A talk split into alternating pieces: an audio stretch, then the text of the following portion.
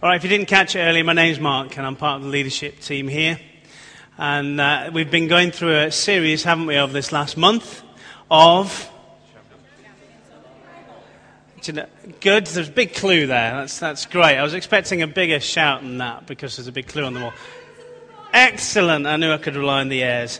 Brilliant. Okay, so we've been doing that and we've been going through each week and we've had some terrific um, times together. I have listened back to them. I've been away on holiday and good it was too. And I've listened back to each and every one of them and it sounds like you had a fantastic time. Really, really good. Now, um, I'm going to continue that theme and I'm going to kind of finalize it today. And this will be the last day that we do this theme, Champions of the Bible, for this, this season. Um, but Kathy, if you could come forward. And um, it's going to be, I warn you, Alan, it's going to be quite interactive. Uh, so, um, just keep your eye on him. He'll be sneaking out at some point. Um, because that's why we do this. That's why we have these tables, like we have these tables. It's not so that we don't just sit there like a captive audience and listen to somebody expound their, expound their wisdom, um, but it's the fact that we, we, yeah, we can hear from somebody, but we can teach one another as well, and we can talk to one another. And because that's what families do. Families don't sit uh, in a living room and listen to one person, then they all go off their separate ways. Families have conversations with each other, and that's what these tables are for. And so we're going to um, be very much in that theme this morning. So, Kathy, over to you. That's what we're going to do right now. Mark said half of what I was going to say. So, um, yeah, so we've been hearing about champions from the Bible, and you've been hearing from the front about what the speakers have brought to you about certain uh, champions. But we want to give you an opportunity to tell each other who your heroes and heroines are from the Bible, your champions. So, just round your tables, if we can take a few minutes, five minutes, five minutes, to do that and just share with each other why that person is, is, inspiring to you and how reading about that person has affected you. So we'll just take five minutes to do that. Okay, and while we're doing that, if we can please try not to have the conversation move on to what happened on EastEnders or things like that, but let's keep it to the theme. Um, if you're on a table on your own, you're going to have to move across to somebody, but have a good chinwag with each other. Talk about your heroes and your heroines from Scripture.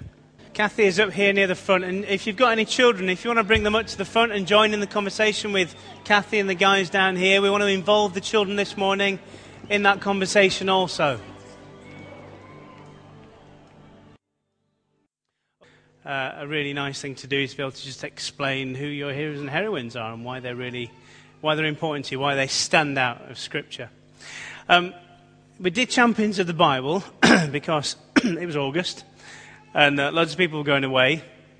And we wanted something that could be quite interactive because the kids were going to be all in, but also because, and probably more importantly, because it was the Olympics and it was a really nice tie in. Uh, and obviously, the Olympics have finished now. Um, oh, the Olympics have finished, the Paralympics begin. So the Olympics have finished now, and one of the things when they're bidding for the Olympics is not so much the, the stadia or, or, or the facilities or anything like that, but it's the legacy. It's what are, what are they going to bring after all that circus has been to town? What's going to be left? What are we going to be left with?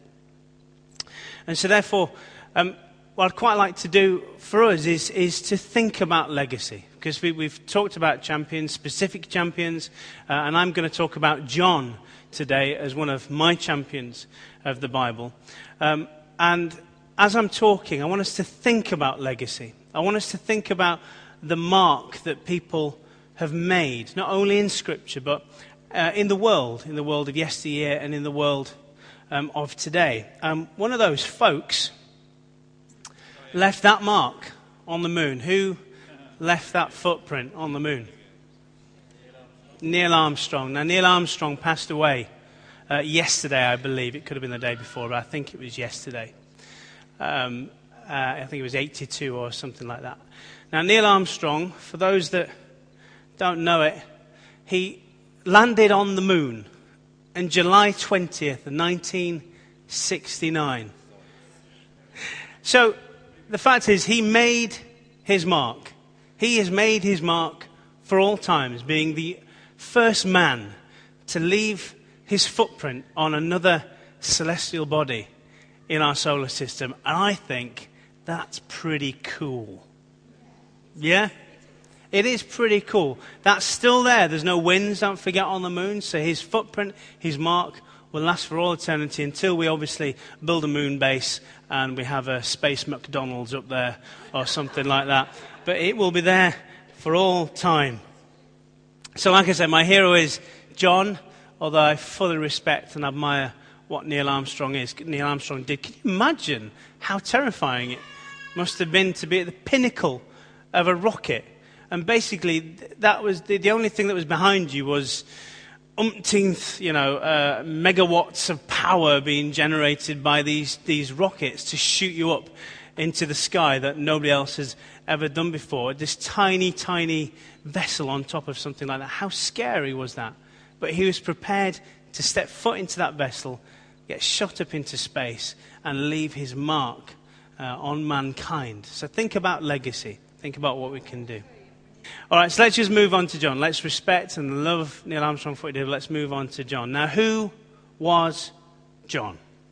Who was he? He was the writer of John's Gospel, so that's a big clue. Um, and he was also the writer of 1, 2, and 3 John. And also, he was quite a big contributor to Revelation, although it was Jesus speaking through John, John was just writing it down. So, John has contributed quite a lot to our New Testament. Probably a little bit less, maybe, than Paul. I don't know. I haven't done the comparisons. But he was quite impactful in his, in his time and also what he has left us. John was possibly, and I've done a little bit of, little bit of research on this, and John was possibly Jesus' cousin. And maybe it was through John's mother that they became friends. John's family were friends of Jesus' family and were as faithful to Jesus as John was. Multiple generations of John's family serving and giving faithfully to the cause of Jesus. A multi generational ministry family. And isn't that what we want to be here at City Church Leeds? A multi generational family of all different shapes and sizes and colors and ages and cultures, all serving our Lord Jesus Christ. Isn't, isn't that good? That's a good thing to, to desire, to want. And I believe we're absolutely on our way there just by scanning the faces that are here this morning. John was, Jesus called John into ministry on the shores of the Sea of Galilee, and that's where Jesus is from. And John was there working for his father in the fishing business. Now, in that day, uh, a business was handed down from one generation to the next. I mean, it still happens today, but not as much as it did then. And, and, and back then, it, that was the thing. You know, businesses were generational things. Uh, and it left you a financial security, it left you a family legacy. And yet, we all know the story. Jesus invited John to leave the family business. So, the thing that was going to give him security, the thing that was going to give him that legacy to pass on to his sons and their sons, and so on and so forth, he left at the word of Jesus Come follow me. So, John then leaves. And he gets a job following his homeless cousin around the place watching him, being with him. John walked away from all that to be with his friend. John was part of Jesus' inner circle, together with who? Who else? There was John and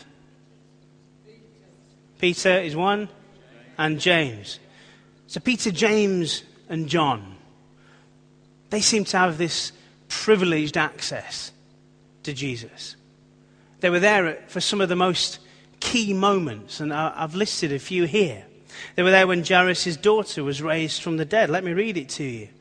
And when he came to the house, he allowed no one to enter with him except Peter, John, and James, and the father and the mother of the child.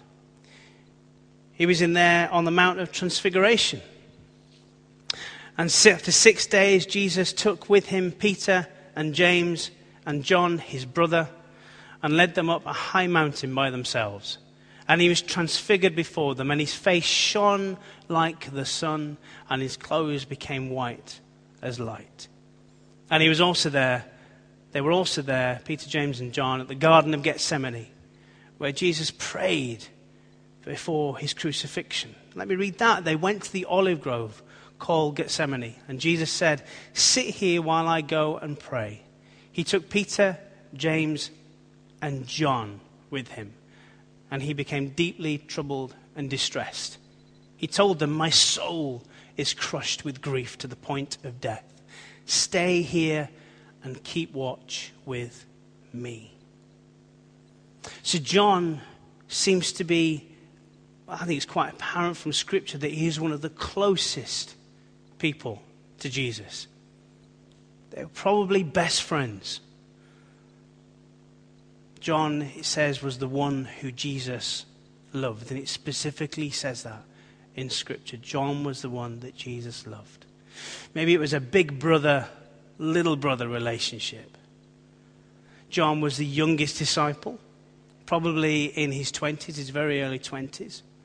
And like I say, he left everything. He left opportunities of present and future to walk with Jesus. Now, interestingly enough, those of you who are called John in this room will know that the name essentially means that uh, the Lord is gracious or the Lord has shown grace. And that seems to be in complete contradiction as his character where it says in Mark 3:17 it describes his character as a son of thunder. Now, I, I couldn't visualize thunder, so lightning is the closest picture I could get. But the Lord loved him. Jesus loved him and taught him in the school of grace. Can you imagine how rough and ready he was? He was a fisherman. I imagine they're quite rough and ready fishermen. They're a bit rugged, maybe a bit loose with their mouth. You know, and he was known as a son of thunder.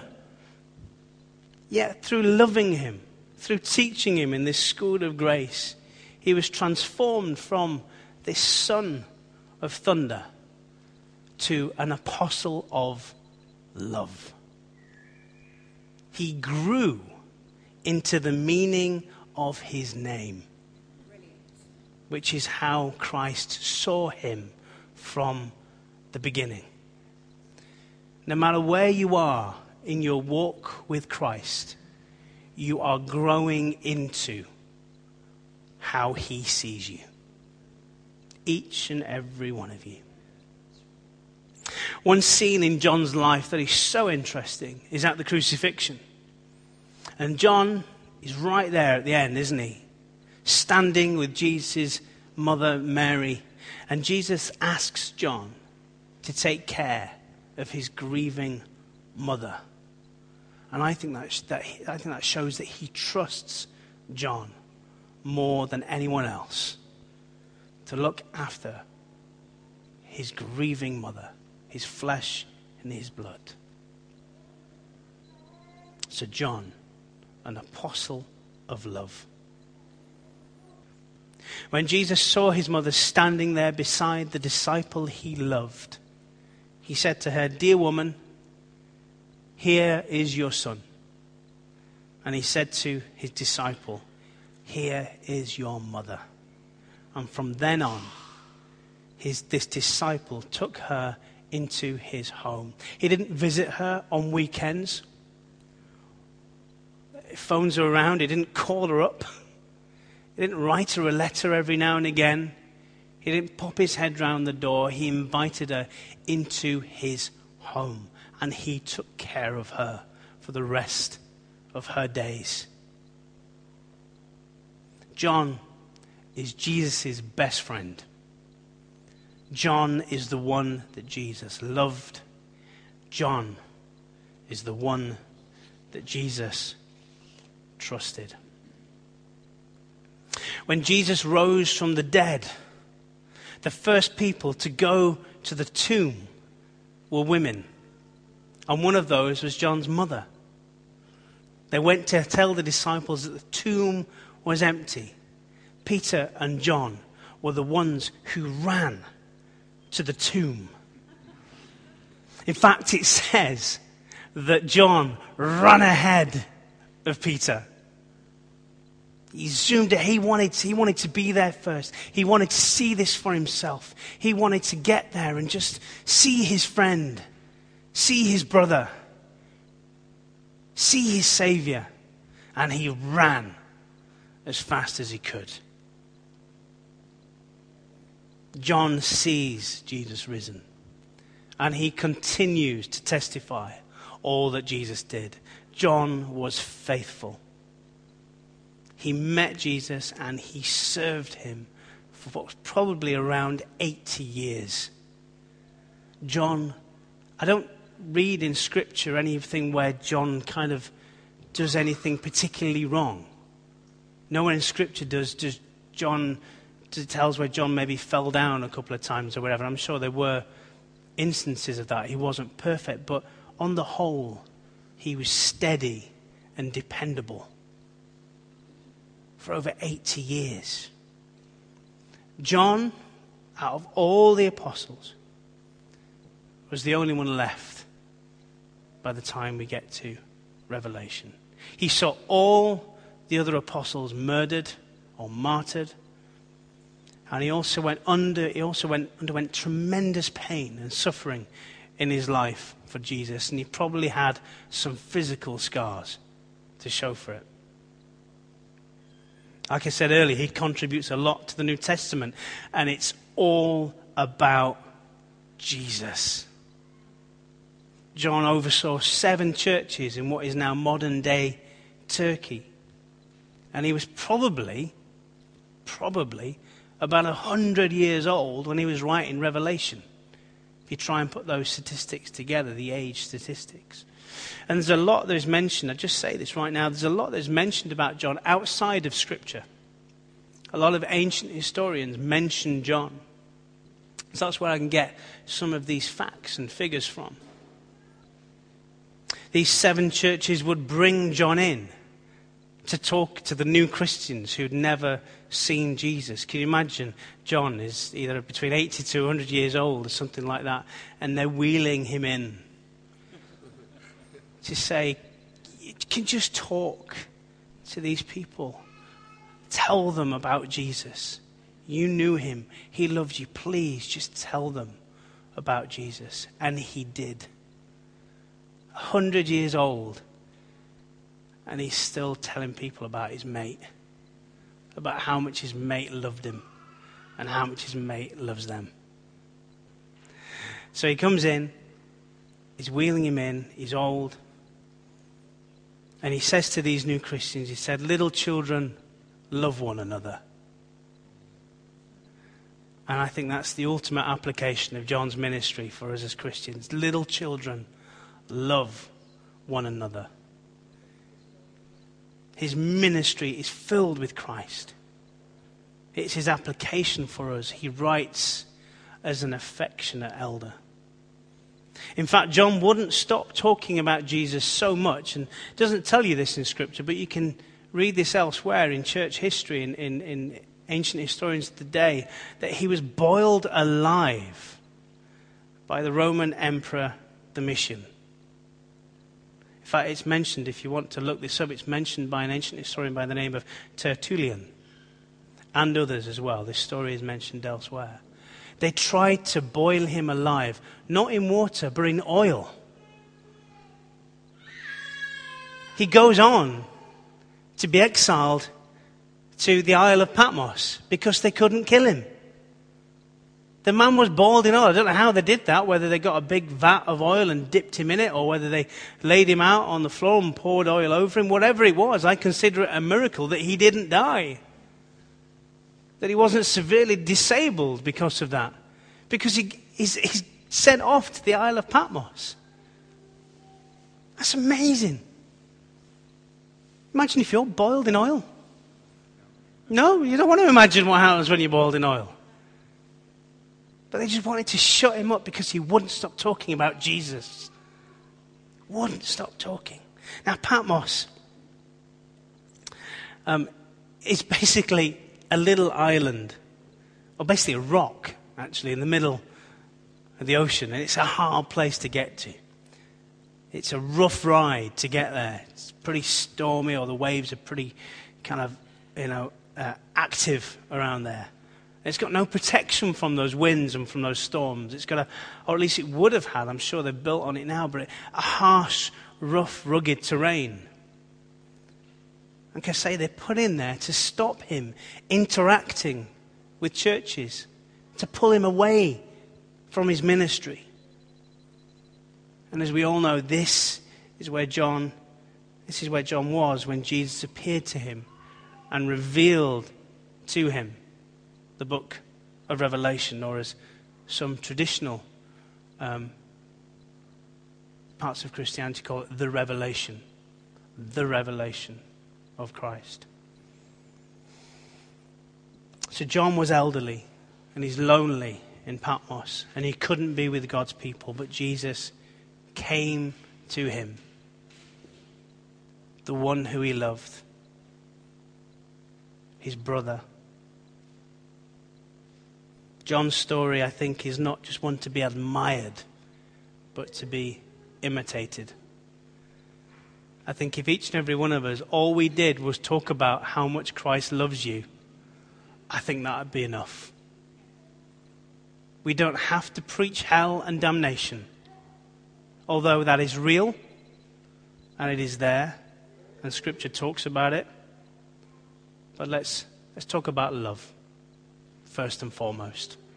Let's love one another and let's tell people, let's take it upon ourselves to just get out there in the world and become known for just being the person who just talks about Jesus all the time, because that isn't a bad thing to be. Okay, Kathy, we got something more interesting. At this point, what I was going to ask, and we're running out of time, so I'm going to skip this. What I'd like you to do, guys, is to read some of John's writings. So if you haven't read 1, 2, or 3 John for a long time, go home today or at some point this week and just read them. They're not long books, won't take you long, but just absorb what they say. Read the Gospel of John again. Start to read Revelation as well. Because Revelation is just full of wonderful stuff. It's just because of the way it is, because of the vision, it's possibly a little bit harder to just get your head around some of the others. So with Revelation, just give yourself a little bit longer just to absorb that. But give yourself a task over this next week, if you would, just to read either 1, 2, or 3 John, the Gospel of John, or indeed some parts of Revelation. Yeah? Can we all agree to do that? Could, would you all agree with me to do that? Yeah, every one of us has got at least five minutes, you know, just, just to read, to read Scripture. Okay? Let's try and do that.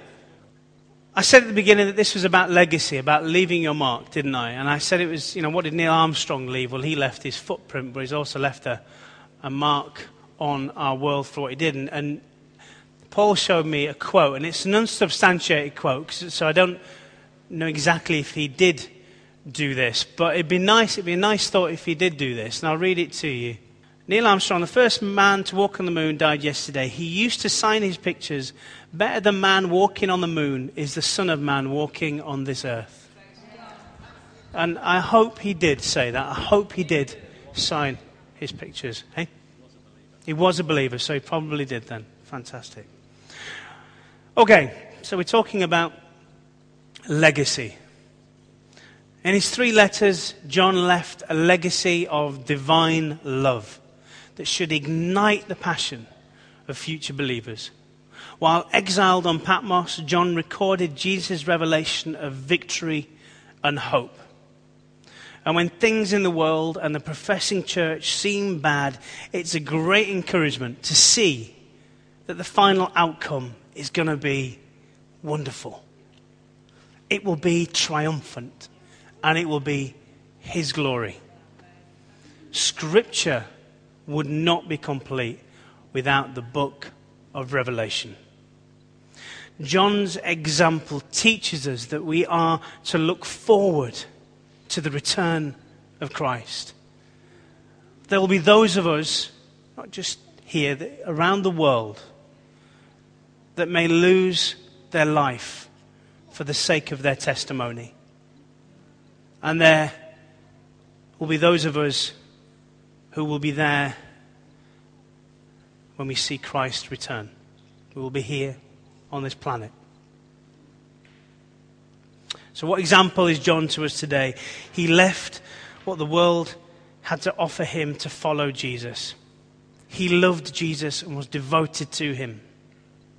He was not disheartened when Jesus went to be with the Father, but instead did not stop telling everyone about his friend and the great things he had done. He carried on preaching and ministering despite the pain and the suffering he underwent. He had seen Jesus crucified, and he knew that he must too suffer for the kingdom. He trusted God.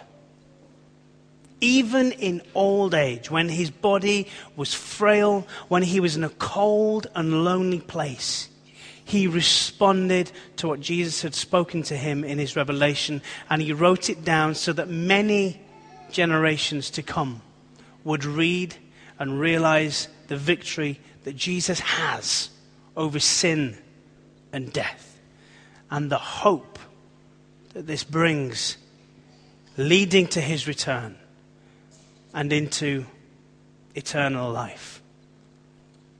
So I leave you with just one question What legacy are you leaving? Whether it's to the world or to a small group of individuals. What legacy are you and I leaving?